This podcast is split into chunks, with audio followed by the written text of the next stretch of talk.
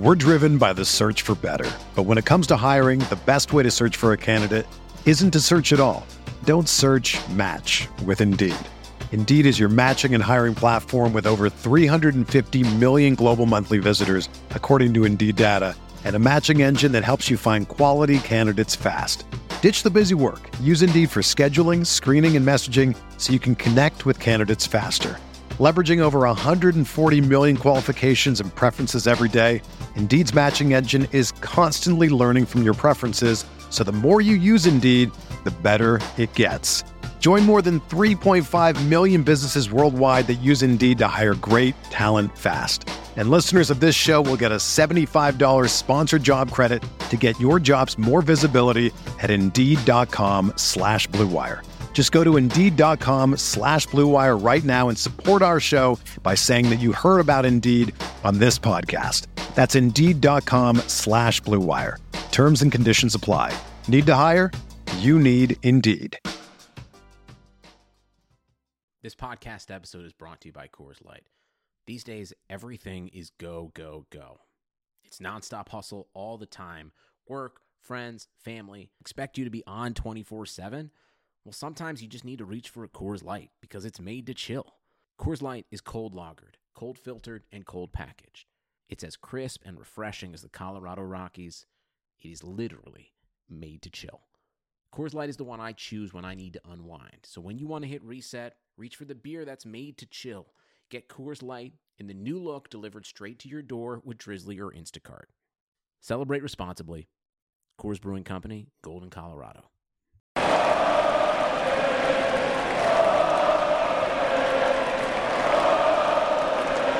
Happy Thanksgiving and welcome to another episode of the Brooklyn Buzz podcast presented by OTGBasketball.com. I'm your host, Nick Fay. With me, as always, Jack Manuel. What's up, Jack? Not the happiest of Thanksgivings, Nick, but um, you know, at least the Nets put up a fight. It just went right down to the wire, and you know, the refs didn't help us, but moral victory, I guess, somewhat. Yeah, the Nets had a little bit of a Thanksgiving hangover. You know, Black Friday loss to the Blazers. Jack and I just watched it. You know, noon start today. Like you said, it was it's disappointing loss. Obviously, three game losing streak now, but a game that the Nets had, you know, in control majority of the time. They were in the lead by a little. It felt like, you know, and you knew it was going to come down to crunch time. Like Jack said, a few calls didn't go our way. We couldn't get any buckets late, and a couple turnovers really hurt us. Yeah, the turnovers. I, I think in general, we've been taking the care of the, of the ball really well lately, Nick. I think that was one thing we mentioned in our earlier pods that we've got to tighten up on, and I think we have. Um, I think having Spencer Dinwiddie run the ship um, tonight, I think he had uh, one or zero turnovers. Let me just take a look at the box score. Um, yeah, he had zero turnovers, which is again uh, Amazing. like insane, and six six assists, um, as usual, leading the way there. Um, and he had a couple of couple of looks down the stretch that looked like they were there, but it just you know the, it was like an inch off on um, that last sort of three point shot, um, which is sort of come his his patented move. And in that move on Jusuf Nurkic, where he just took him in, like he just had the had the move, and same with um Caris on Noah Vonleh. But both of those guys off the dribble were um, outstanding tonight. But yeah, you mentioned the refs. Um, just looking at the the matchup and in terms of where how we lost it. Um, they got to the line 35 times. We got to the line 21 times. Now, I'm not saying that a lot of those weren't warranted because, yeah, a lot of those were, but an extra 14 times in, in the flow of that game, it just didn't feel right. Yeah, there was a couple plays that definitely hurt them. I know that, um, you know, that three pointer, that the three free throws that Dame got, I think late in the third quarter, where it looked like LeVert got his jersey held. I wasn't a fan of that call, but you know, the Nets did still lose the game. They had an opportunity. I think it was 123, 123, 28 seconds left. Caris LeVert has the ball, and he gets it smacked out of his hand by Napier, and Nurkic is right there, grabs it, gets the rebound, two points, and the foul. That he, was it. It was. It, he had four turnovers himself, and in total, we had nine turnovers. So, Caris, that's one area. I, I mean, he's he's still a baby, and, and I yeah. mean, he's still learning in, in that sense, but we don't want to take away his natural aggression and that sort of thing. But there are times where you just want to be like to him. I think it was a couple of pods ago where it's like he's a baby deer. Just it's just like slow down, bro, slow down. We know you've got the the speed, we know you've got the handle, but we just there's times where you'd prefer to have the ball in, in Spencer's hand where he just knows Um, he has that composure about him, and I, and I think that's sort of having an effect on Caris to an effect uh, to an extent because with D'Angelo and Caris, they, they both have not really similar games, but they like to to push the tempo a little bit. Whereas Spencer does like like to get in the sets quickly, but he does in a way where it's a lot more controlled. So I think if Caris can continue to learn um, that sort of control and maintain his composure, because his shot's certainly looking pretty good now. Um, we mentioned that just before recording. So I think um, he, all positives from because uh, and he's doing a lot of other things as well. He's looking really nice on the rebounds, um, on the boards. It's just if he can tighten up a little bit um, on the turnovers, I think he's going to become a bit more of a complete player. Yeah, like you said, I think there was one play in the fourth quarter where the Nets were up by three or five, and Caris was on the fast break, and CJ McCollum kind of baited him, got the steal, and that was a pretty big point in the game. But like you said, Caris is very young. He dealt with a lot of injuries in college. He didn't even get to play a full rookie season. So his development is a little bit behind right now. So, you know, the more he gets to play, the better he's going to get. By the end of the season, we're going to see a different player. And like you said, he's contributing not only, you know, running the show a little bit when Spencer takes a break, but scoring, jump shots looking better. Defensively, he's really stepped up, I think. And like you said, a few more rebounds a game is definitely helping out, especially when we play small. Yeah, definitely. And those small lineups are really benefiting us. Um, you know, Mozgov not getting any minutes today. Uh, Quincy Acy. Love it. Um, it. It's it's working, Nick. It's working. And, and, our boy Jarrett Allen, which we who we haven't mentioned yet, had um, his highest minutes per game. He had his highest shots per game. Um, his highest rebounds per game. Had a couple of steals in there as well. Um, he looked really active, and it was nice to sort of see him there down the stretch because I think that's going to benefit him because he is our best center. Like, there's no disputing that. Tyler Zeller may start. Um, Mozgov has started in probably eight to 10 games as well this season. Um, but right now, he's our best center. He's our best screener. I really like how he creates space for our guards um, and how he rolls. Um, his hands are still a little bit shaky at times. When he clunks it, um, or like he has so sticky hands, he looks really good.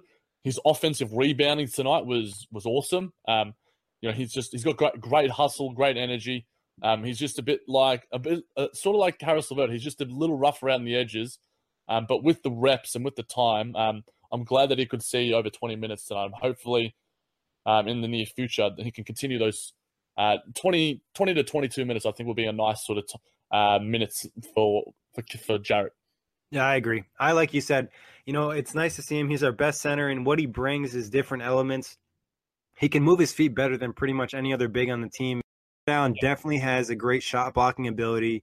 You know, and like you said, when he rolls to the rim, the opponents actually have to respect him because he can finish up top.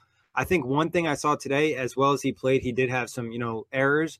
But I think as the chemistry improves, we're going to see a lot more alley oops because there was a lot more times where if they threw the ball above the rim to him, it would have been an easier finish than him catching it and trying to go up underneath.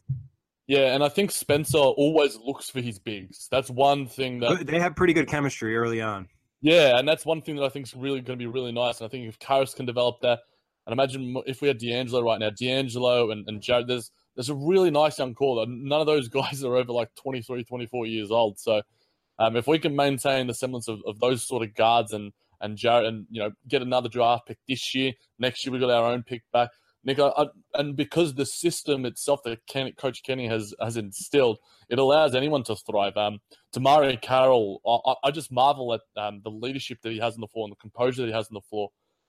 Um, Coach Kenny, I think, brought him in the final few minutes, to, taking out Rondo, just because he could see that we needed a three pointer, we needed a, a, big sort of play there, and it didn't happen. But DeMarre was the one who has that experience down the stretches. You know, he's been in those tough moments, um, been in those um, close stretches, and, and I think uh, he's invaluable to the rest of the locker room as well. Uh, it was just, it was a good team performance. It deserved to win, but in the end, it just wasn't our day. The ball didn't bounce our way, and um, the other team had some, three pretty bloody good players, and they were just too good for us.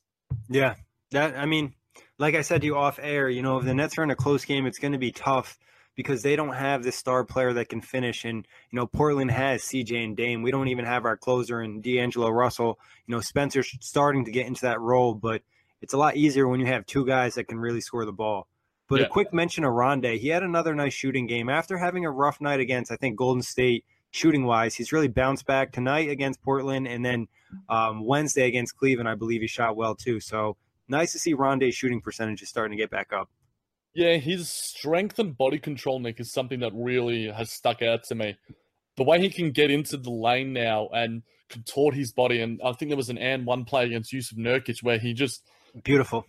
As Ian Eagle said, he climbed Mount Nurkic. I love that man so much. Um, and then he finished the play and and the and one as well. Um, it, it's just he's he looks confident, and he's been probably our best player this season. Um, you know, Spencer Dinwiddie has had his moments, obviously, since the D'Angelo Russell injury, but the consistency of Rondae um, uh, is something to be marveled at. And I just love how he's playing, and he deserves all the kudos um, that he's been getting because um, I wrote an article about him earlier in the year, and hoping that his consistency could continue, and he certainly has. And he's been one of our bright spots. And again, another young piece, um, 22 years of age. It's just all good things, Nicholas. We like to keep things positive here on the Brooklyn Buzz. I know a lot of other pods get a bit down on uh, on the Nets, but we're high on them, and I think the the future is bright. And I don't think the playoffs are too far away.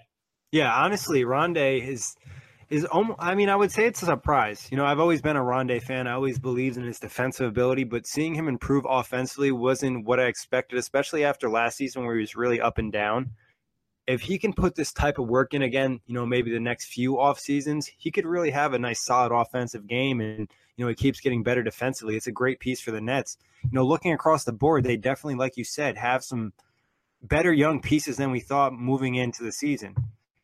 Yeah. Rondae Hollis Jefferson, Spencer Dinwiddie, Caris LeVert, D'Angelo Russell, Jarrett Allen, even a guy like Joe Harris isn't very old. Allen Crabbe, you know, there's a lot of talent that can be still be developed out of these guys. Definitely, and I think the the thing is, Nick, as well, if those guys are playing well, if there comes a time where the Nets want to make a trade and those guys have some value, it's exactly. only going to benefit, benefit us. Guys like Joe Harris, guys like Trevor Booker, um, that might not be part of our next championship, but because Coach Kenny and Sean Marks get them to buy in um, onto the into the Brooklyn grit system, uh, just another note uh, I quickly saw on Twitter about um, Rondae's career so far. Um, he's had, prior to this season, he'd only had 10, 15 plus point games in 107 games. In 17 games this year, 11 of them have been with 15 points or more. So I think that's emblematic of the consistency that he's had. And, you know, if he can give us 15 points a, a game for the rest of the season, that's invaluable. And because he, he does it in different ways to, say, an Allen Crabbe and a Joe Harris – um, he has a, a different skill set. It just gives us something else on offense. Exactly. And if and the one thing, you know, if he can start eventually get that three point shot, he's just going to be such a good player to have around. Yeah, and, and, and his relationship with Kenny too is very nice. Yeah, I, I think it was um, off one of his um, and one plays, or they were going into a timeout, and and Coach Kenny went up to him, had a bit of a smile on his face, and Ron had a smile on his face as well. So um, he, he, does great things, Coach Kenny, and he, and he brings out. He's certainly bringing out the best of of some of our guys. Like um, Joe, I mentioned last week how the Cavs could use Joe Harris. I'm on a I'm on a bandwagon, Nick. I'm going to start the trend of getting Joe Harris in the three point contest. I'm going to tweet literally after every single Nets game. I'm going to look at his box score. I think a couple of nights ago it was five of eight from three against the Cavs. He was four of seven tonight. So I'm going to keep on tweeting. I'm going to keep on highlighting how good he is until Joe Harris gets the respect that he deserves and he gets into that three point contest. I mean, Allen Crabbe might be a better, sexier pick, but I'm all in on Joe. Honestly, Joe Harris has been. We mentioned him on the preseason pod before the season started. You know, he had a really nice preseason. I like not only his, you know, his jumper, but the energy, the toughness he plays with.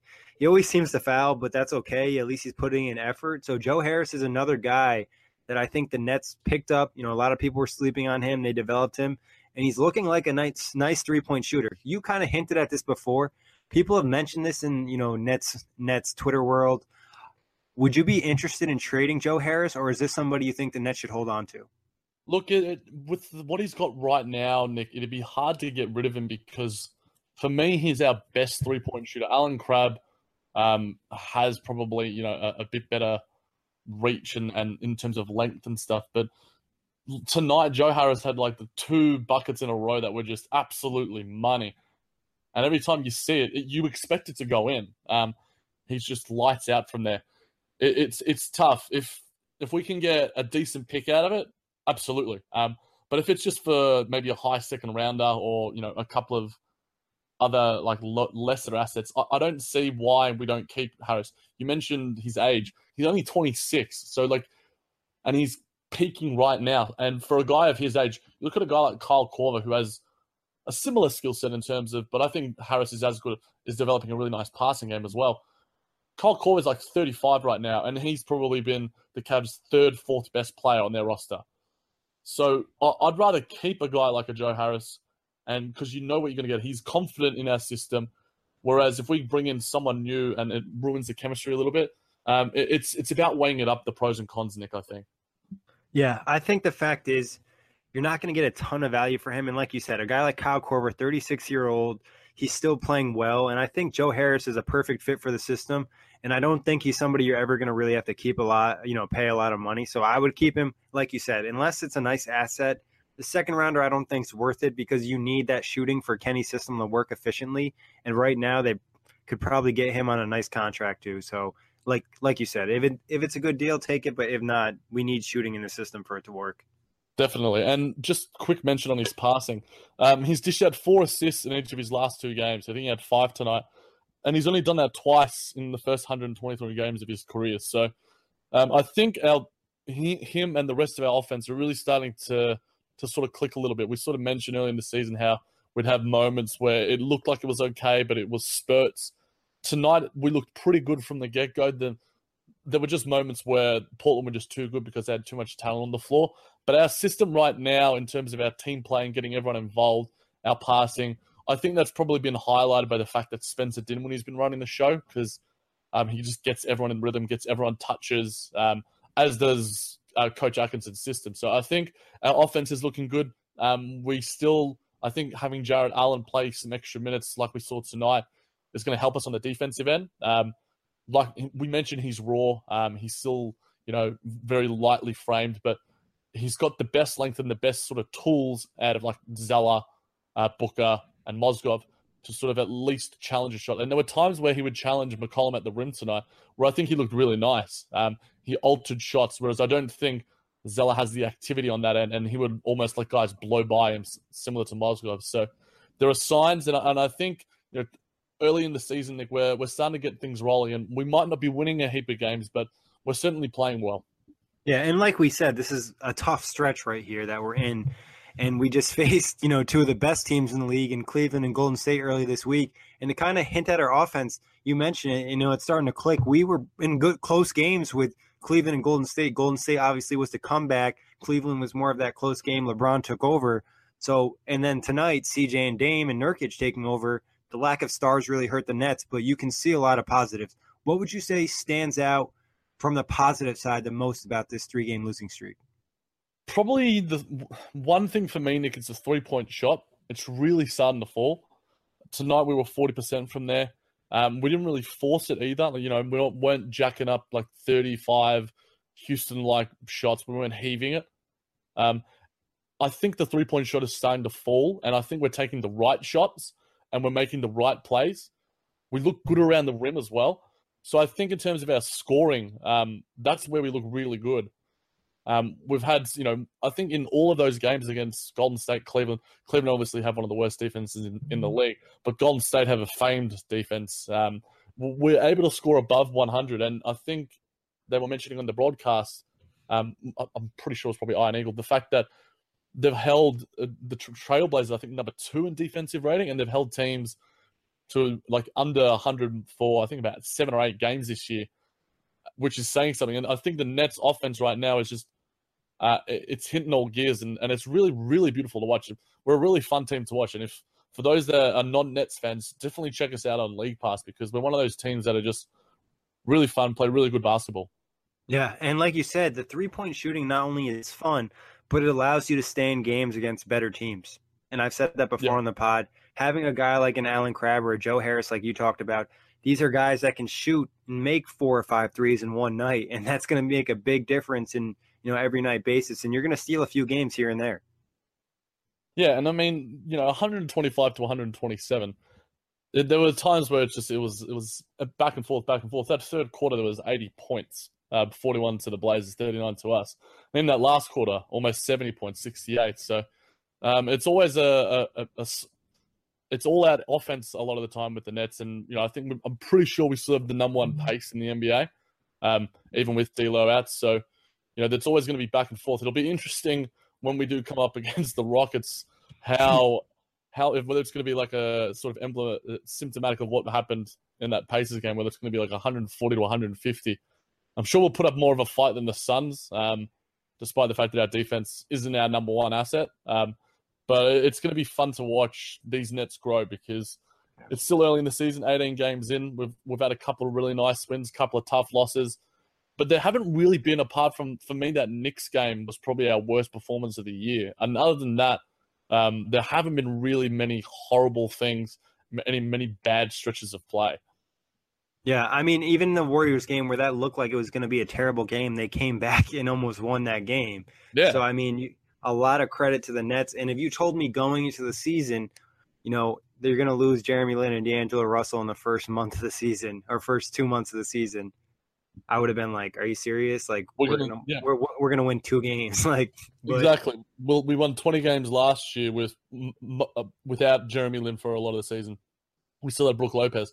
Right now, we have you know, who would have thought that Spencer Dinwiddie would become the star of the show? And I was mentioning on our last JBT pod to Nick, and he uh, eventually turned it into a Wizards conversation. But before that, you know, you take John Wall um, out of the equation, you take, um, you know, they're two point guards. You take any two point guards off any of the best teams, and you put the third stringer in. Like, what's going to happen? You, uh, us against the Jazz the other night when it was, um, you know, I can't remember what his name was, Neto.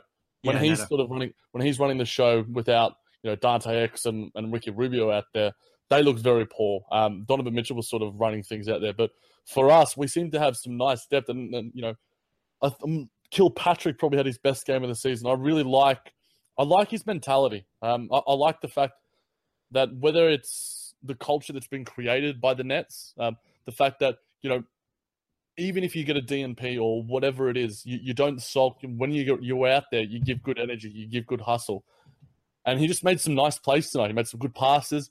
He knew when to, to drive, and he had some really good plays. And I'm a, I was a huge fan of Kilpatrick last year, and I understand how his role has lessened with the addition of some of our, our new acquisitions through trade and such. But I think, you know, if he can, um, with the injuries, he's going to have a role to play. And I, I think I mentioned to you, I'd much rather see him out there um, in the flow of the offense than Isaiah Whitehead because it takes away somewhat from guys like Spencer Dinwiddie and Caris LeVert. I think Kilpatrick can be a bit of a better off-ball player. He's a better shooter, um, and he can sort of fit better in that system.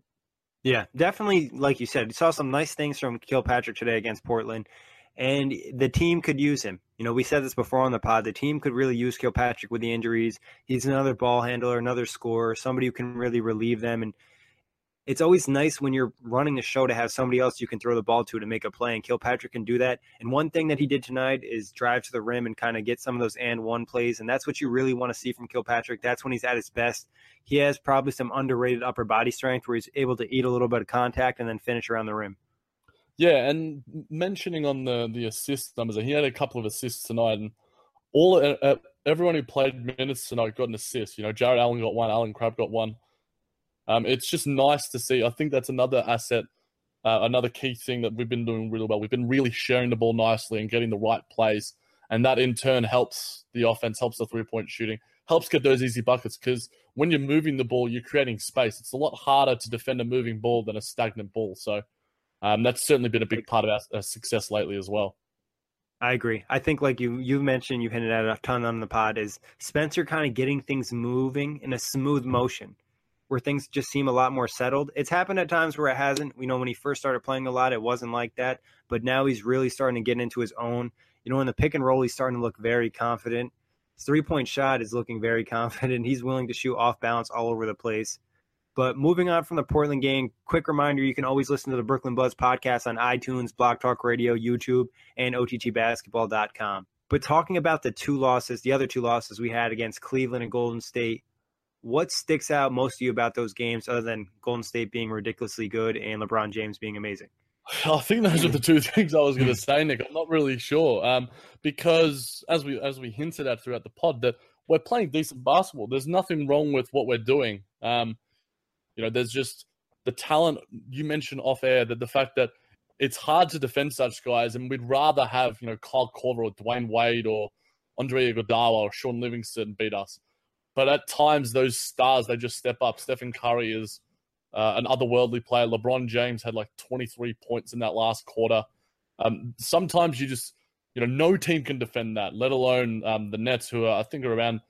Uh, surprisingly, uh, we weren't. I think we are only about 24th or 25th. So for me, that was a, a nice little surprise. Um, but yeah, I, I, it's just we go on runs, and I think with maturity, um, you'd, you'd be encouraged by this. And I think one thing is me and you, we aren't as down on the fact when we have those losses because we know it's a hashtag process. But a lot of other net fans can get really, um, really down about it, and and I don't understand it because we're not expected to get a, a, heap of wins. It's it's not about you know getting getting the W. For me, it's about like you know how we play, how we see development in the players, how we see development in the system. Um, a, a, win is nice, yes. Not, that's it'd be. You'd rather get like a grind out a, a win than have like a an honorable loss. But at the same time, at the end of the season, we're not looking at our win loss record. We're going to be looking at okay, how has Crabbe developed? How has Dinwiddie developed? How has D'Angelo developed? How has Caris developed? How has Rondae developed? And right now, those signs look good. And for me, um, they're always showing there's always something to take away from these games against Cleveland, against Golden State, whether it's Joe Harris um, having a, a, revenge game against his former team, um, or whether it's Rondae, you know, scoring 20 points and a half against the Cavs, or whether it's, you know, Spencer Dinwiddie's um, matching up head to head with the and one of the best point guards of all time, best shooting point guard of all time, that's for sure. Uh, and Stephen Curry. There's just there's always something to take from a game that's a positive, Nick. But there's you know there's always areas where we can improve, whether it's rebounding or whether it's defense. But at the end of the day, um, the teams are just better than us. They just have much more quality, and you know we're not in that bottom bracket of like Hawks, Bulls. I think we're in that sort of like second tier where the sort of you know the Lakers, um, and and other sort of teams are, are in that sort of area. But um, right now, we have no reason to tank because we don't have a pick this year. But um, next year, I, am going to be looking more at development than wins losses. That's for sure. Right now, we'd rather get wins, but yeah, that's it is what it is. Yeah, exactly like you said. I mean, for the pessimistic Nets fans, like the fact that D'Angelo and Lin are both out right now, I think you can't really expect much win wise. So, like you said, the process of developing players, you want to see LeVert, you want to see Allen. Look at Dinwiddie. Look at what he's already, how much better he's already gotten in the season so far. And somebody even like Allen, you can see the progress and you know the future of him. So, you know, there obviously it sucks to lose games, but six wins isn't terrible. It could be a lot worse. Yeah, it could be much worse. And you know, Allen, we have I a couple winnable games coming up too. So I mean, like I we mentioned on the last pod, this is a pretty tough stretch. You know, playing Golden State, Cleveland, Portland, Memphis, Houston is not really a fun stretch. Luckily, Memphis is banged up, so maybe the Nets can catch a break there.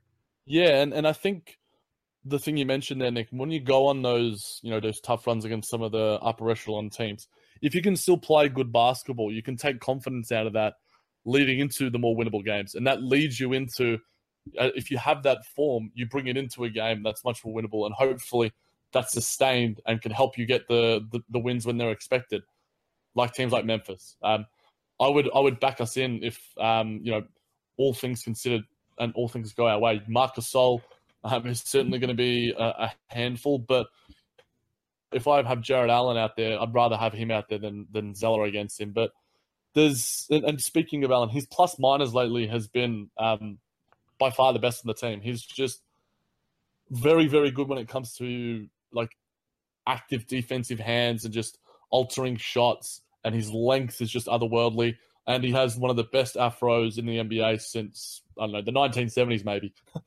yeah, I think Allen's quickness is super apparent on the floor. His length, just yeah. when he's out there, you can already tell the difference between the other guys. And I don't think it's necessarily because he's amazing and he's you know the best player ever, but I think it's just because Mozgov is so slow, Zeller is so slow. You know, they're they're big guys, but they just don't move well.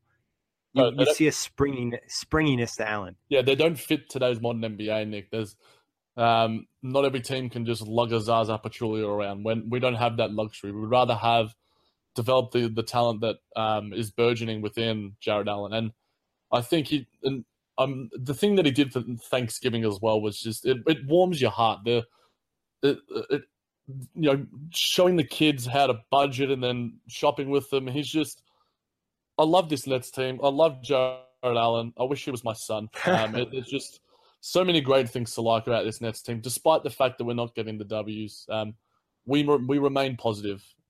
Yeah, I mean, and it's amazing to see from Jarrett Allen at such a young age, you know, to do things like that. It's just great to see. It's it's nice when your team wins and like good things happen on the court, but it's also good when you follow a team and you see the players, you know, do good things for the community. Absolutely, and the NBA is all for that, and the fact that it's happening for a guy, and even early in the season, I think um, Jarrett Allen was giving out like free haircuts and stuff. Um, we've got ourselves a keeper there, Nick, and I think his game is there's it's leaps and bounds. He's got the phenomenal wingspan. Um, he's going to be special. Yeah, he just needs that size. But let's move on to some Thanksgiving segments. You know, obviously yesterday was Thanksgiving, like we said. Happy Thanksgiving to everybody who's listening. But Jack, I need to know what is your favorite Thanksgiving food? I'm all about the oh. This is tough. Say, I was going to say I'm all about the turkey, but then I think do condiments count, Nick? Uh, let's talk. We're talking gravy. We're talking gravy here, my friend. I'm all I'm all about gravy on whether it's Thanksgiving or not. It enhances every single thing. You, it, it just makes everything better. Like you put it on mashed potatoes, you put it on turkey. If ter- the turkey's dry, put a little gravy on it. If the mashed potatoes are a little lumpy, put some gravy on it. It just makes it better. I could drink gravy. My arteries would probably be filled with it. I'd get probably you know high cholesterol through the roof. But I'm a pretty I'm a pretty lean guy right now. I can you I can, can indulge a couple of times a year, and gravy is one of my vices. I think I tomorrow uh, my girlfriend and a couple of her friends are coming over because during the week they got a bit busy. So we're having our belated Thanksgiving dinner, and she is an, a marvelous cook, and she doesn't mean gravy. So I'm excited about it, Nick. There you go, Jack. Have you ever had disco fries? Disco fries. Explain to me, my friend. It's uh, it sounds like a relatively new concept to a to a foreigner. What what is okay. involved with disco it's, fries? It's a popular diner food. French fries, cheese on top, and then gravy on top. Oh, so it's like um poutine. Don't know what that is, but sure.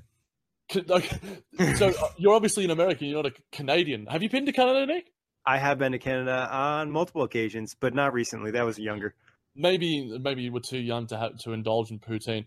It's uh poutine is literally my favorite thing ever. So disco fries, poutine, call it what you want. If it's got gravy, if it's got fries, if it's got cheese, it's gonna taste good no matter what. Probably. For me though, um, hmm, this is the tough one. You got a turkey. You uh, I, I got. I kind of. I like. I really was. My mom made some really good stuffing yesterday, so that might have like biased me a little bit. I'm not usually a huge stuffing guy, but that was really good. I think I might go with the sweet potatoes and marshmallows. You ever have that? I have. I have. I'm I'm intrigued by how Americans make their food and you know, it's a part of the reason why I'm so enamored with the culture. It's part of the reason why I have so many American comrades and why I got on board with OTG because I'm just all about the I'm all about the culture. But marshmallows for me, uh, I, I'm there's something about it that almost takes it a bit too far. It's not my taste, and, I, am all about the sweets, Nick. You know, you give me some some nice pumpkin pie, pecan pie with a nice dollop of whipped cream, then I'm all about it. But Mark, there's something about the texture of marshmallows, and you know, if they're, I don't know if marshmallows can be watered down, or you get like low sugar, low cal marshmallows that might fit a bit better because, you know, a pump the the the sweet mashed potatoes they're they're healthy as shit. They're one of the healthiest vegetables out there. But you add in the marshmallows, it's just it's counterbalancing everything you all the nutrients that you wanted to get. But um, it's, it's, it's, a, it's a holiday. You got to get fat. Oh, you got to get fat. If in fact, I'm I'm going to be surprised if um, you know, there's a few NBA players going into the next few games aren't holding a few kilos and they don't you know disregard their vegan diets for a little bit just to have some turkey with the family. But I wonder what Kyrie Irving's going to be having for Thanksgiving with his vegan diet and his. I don't know what he would be. He'd be having like Brussels sweet um, potatoes. Brussels, yeah, he'll literally. He won't have the marshmallows though. I don't think, Nick. I think they're um, yeah, probably not. They're not, they're not woke enough for him. I don't think. All right, Jack. What? All right. Who in the Nets organization are you most thankful for? This could be anybody from GM to 15th player on the bench. look, there's so much to be thankful for with the Nets. Only one guy though. Only one guy. I'm going with the man himself, Sean Marks, the man who has transformed us from a basket case to a, from a laughing stock into probably a, a somewhat relevant team in today's NBA, and, and in the space of a year or two, um, he is from my neck of the woods down in New Zealand, just uh, just across the river. I don't think it's a river, but across the water, whatever you want to call it, across the ocean, across whatever the southern ocean is down there in um down in New Zealand and, and Melbourne. But he has transformed the the Nets roster. He has transformed the Nets culture. Um, he's the reason why I'm optimistic about the Nets' future. He's making moves like the D'Angelo Russell one. Him and Coach Kenny are developing a relationship that is becoming famed and, and around the NBA. We, we, look at guys like Steve Kerr and Bob Myers and how their relationship, and it's almost like they're they're feeding off each other in such great ways. Now, I'm not comparing us to the Golden State Warriors by any stretch, but if you have two key leaders um, feeding the players quality information, quality knowledge, uh, an awesome system. They're making them confident. They're making them feel welcome and comfortable. Um, it's the Brooklyn vibe uh, has changed dramatically. Um, it's it's it's completely 180. Um, we've gone from being this top up team that's had Deron Williams, Joe Johnson, Kevin Garnett, and it's just like we're too top heavy. We're we're this cocky, arrogant team where we don't have a reason to be. To now being this underdog team that just appeals to me as an Aussie. We love the underdog, and now my Nets are a, are an underdog. But I'm hoping we get back to the days um, in in, the, in a couple of years where we can be a feared team, and I don't think it's going to take too much longer. Especially we've got Sean Marks at the helm. Yeah, I mean, what the Nets will need, hopefully, is unless they do end up tanking at some point, you know, maybe get lucky in free agency. But like yep. you said, I think there's only one guy it could be, and that's Sean Marks the minute he took over for the net, you know, like honestly, you don't understand how nervous I was when Mikhail Prokhorov came out and was like, "Oh, I don't know who Sean Marks is," like, and saying that before they hired him, and I was like, "Oh my god, he just pissed off this fucking dude who's gonna come here and save the Nets." Like, are you serious, dude? Like, come on, bro. Like, I know you're a billionaire, but come on, don't do that. And then luckily, Sean Marks still comes and everything works out. And from the minute he came, he, like you said, he just transformed the culture. And people always say culture is overrated. But I think when your culture is so bad, like the Nets was, the Nets yeah. were, you know, their culture was just terrible. From Deron Williams being a little diva to just Billy King, you know, throwing around picks and ownership calling for big trades. I think whenever ownership calls for something in trade world, I think that always kind of screws things up. So I think, you know, him coming here, taking control, changing everything, making it about basketball and doing things the right way on and off the court really changed the Nets and how they're perceived in the NBA. Like you said, they went from the laughing stock of the league. Like it was hard to be a Nets fan, especially you know running OTG. And you know one of my new writers is like, "Oh, what squad do you like? Oh, I like the Nets." Like, like you know they That's don't. how we really... bonded, Nicholas. That's how yeah. we bonded. They, this wouldn't be a thing if it wasn't for our, our Nets love. Yeah, so uh, yeah, it does bring good things like Jack, but they were just like, you know, this dude likes the Nets. Like, can I really trust him? And I was like, oh fuck, you know. But now with Sean Marks, they do things right. Things are respectable. Like you said, I mean, to be honest, he probably sped up the Nets process times two. Yeah. Like Caris LeVert was a spot on pick. Jarrett Allen looks like a great pick. Getting D'Angelo Russell, who essentially is, you know, top he, yeah, top top five. You know, even if you want to say he hasn't been that great, which I would disagree with, he'd be a top ten pick in you know any of the last three drafts.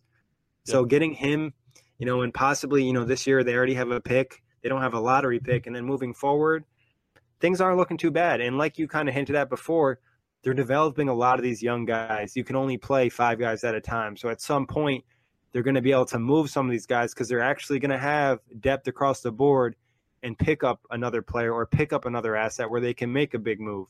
Like when was the last yeah. time we heard the Nets involved in a trade? Like at some point in the next few years, the Nets actually might be able to communicate with someone about a trade actually having picks and players, yeah, young players. Yeah, it's when it's going to be scary to see because if this is what Sean Marks can do with the bare minimum, imagine what can, what he can do when we finally have assets, when we finally have quality, and he's the reason why the players are becoming assets. He's the reason why players are going to want to come to Brooklyn.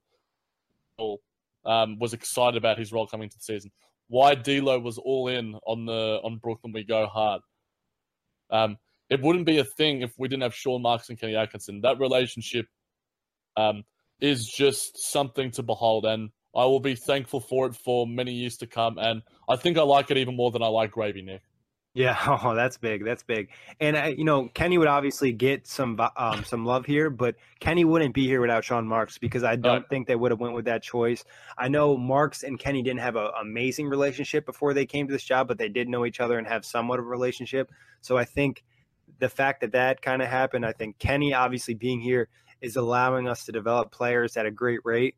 Somebody like Spencer Dinwiddie, somebody like Joe Harris, who possibly could have bounced around the league, bounced around the G League for five years and never really had a nice job in the NBA just because it's all about fits and coaching staff.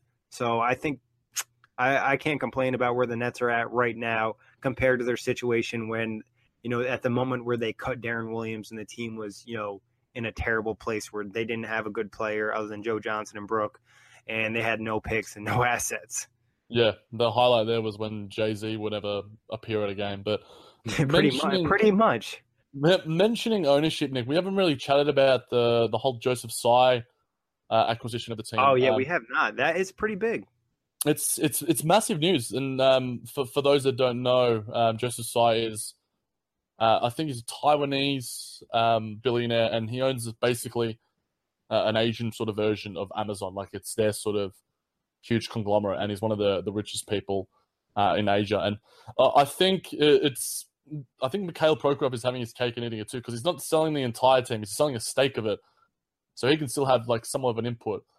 But I think it, it's going to have an effect on our presence in Asia, and I think it's going to have a, an an effect on Jeremy Lin as well in terms of his contract as well. So I think um, there'll certainly be um, keep an eye out on that one and how things play out in terms of whether Jeremy Lin is traded or whether he's um, you know moved. But I, I think he's likely to re-sign and opt into next year because um, the presence, um, the presence that Jeremy Lin has internationally, he's one of the like he's not on the Kobe level, but he's probably one of the most famous international players, despite the fact that he's not like you know Giannis, um, but he just has that presence. And you know, if the Nets are looking to expand into international markets, having a guy like Jeremy Lin um, just really reaches that fan base. And you even look going to like um, you see the fan base at Barclays Center. Great for um, for expanding to, to wider reaches because um, the NBA is becoming a global product, and I think um, this may help us. Um, but at the same time, um, I'm hoping. I don't think he's said anything right now about um, you know Sean Marks and Coach Kenny. But if ownership can, ownership is best when it stays plays a back role. Like they're not there, they're not in the middle of moves like Prokhorov was for us like a few years ago when he's like, we need to win a a championship within the next four years. And it's just like, dude, like there's the Miami Heat right now. LeBron James has been to like a billion finals. Like you Unless really you're getting LeBron happen? James, don't say that. exactly. Like it's right before the season, everyone's like, "Oh, LeBron will slow down." It was like, no. Right now, he's 33. He's playing the most minutes in the league, yet he's still like an absolute monster, and is still probably top two, top three in the MVP conversation. So, for the Nets to build slowly, um, I'm pretty sure Joseph Tsai will be all about that in and making huge changes. But hopefully, um, you know, the influence isn't felt by the by the playing roster and doesn't have a negative effect. But I can't see it happening. What do you think? Yeah, I don't think it will. Prokhorov, like you said, still has majority. Tsai will come in, and I think he'll have a great input because obviously, like you said, he's a billionaire. He's obviously he seems like a very intelligent guy who will help the Nets. I think analytically in some different ways that you might not expect because I think he'll have some good input. And you mentioned the Jeremy Lin thing. That's definitely an interesting thing. I mean, regardless, I think soon as he you know injured his patella tendon, I think he was going to opt in. More likely opts in now. The only other possibility I could see if the team wanted to invest in him long term and they offered him a longer deal but for less money yearly would be something maybe a possibility if they're really looking to go all in for you know the Asian market like you mentioned one of the biggest markets out there which could really help the Nets who do struggle you know with with attendance and merchandise, they need to pick that up. And that's another area I think Nets Daily talked about it. Side coming in and he could really kind of have an input in helping the Nets be better in different ways that you wouldn't necessarily expect out of an owner. Yeah, marketing wise, and in terms of you know we, I'm not I'm not um, hugely knowledgeable about Mikhail Prokhorov's past, but the fact that Joseph Tsai is uh, a famed businessman in, in, in Taiwan and Canada and currently residing in Hong Kong, his net worth is almost ten billion dollars um, I, I, like that um, that thought you had about the fact that he could, you know, give us some some different some different takes, some uh, rejuvenate the sort of fan base in a way that that could be really positive because. Um, you know, you want to bring in all all kinds of all kinds of fans, whether it's guys like me and you who are in our mid twenties, or if it's you know the families, or whether it's um, you know the old school New Jersey fans. Um, you want to build something that that allows everyone to sort of embrace um, the Brooklyn Nets. And I think um, having a guy like Joseph Tsai on board, I think you know an intelligent guy. Um, he's a of, of, a Yale University alma mater, so um, a, a, he's a smart dude, as you mentioned, Nick. So I, am hoping um, he has a positive influence. But we'll certainly you'll, you'll hear all of that here on Brooklyn Buzz because we'll be watching that space very keenly Exactly. And I and one thing for the Nets too in terms of merchandise and you know getting bigger fan base, obviously it has to happen on the court too. You know, they have to have success. They need to get you know, D- D'Angelo needs to become excuse me, D'Angelo needs to become that star player and they need to win. But the one thing I think fans can appreciate, I know myself being a Nets fan for quite some time, this team plays extremely hard. You know, I I can enjoy watching that. They put a lot of effort out there. You know, there were some stretches where they weren't amazing, but you can see, you know, that that when they were down 28 to Golden State, it would have been real easy to just lose by 20 that game. But to get it down to five, I think says something about the Nets.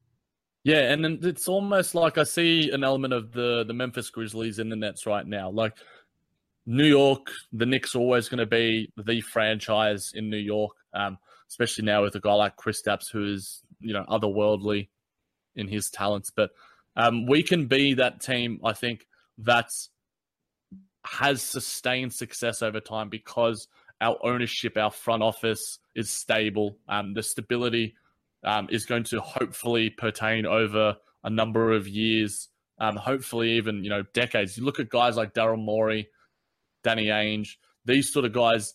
They're comfortable in their positions and they they can make those moves because ownership backs them and they let them do their job.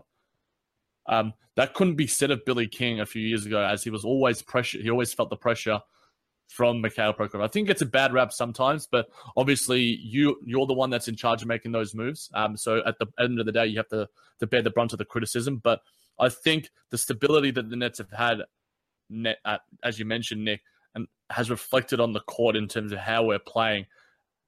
Continue that if you know Sean Marks, Coach Atkinson can maintain you know the semblance of running the basketball side of things. Exactly. So, but that wraps it up for today. You can always catch the Brooklyn Buzz podcast on OTGBasketball.com, iTunes, Blog Talk Radio, and YouTube. Jack, Jack, thank you for hopping on as always, and everybody, thank you for listening. Nobody builds 5G like Verizon builds 5G because we're the engineers who built the most reliable network in America. And the more you do with 5G, the more building it right matters. The more your network matters the more Verizon engineers going the extra mile matters. It's us pushing us. It's Verizon versus Verizon. 5G built right from America's most reliable network. Most reliable based on rankings from RootMetrics second half 2020 U.S. report of three mobile networks. Results may vary. Award is not an endorsement.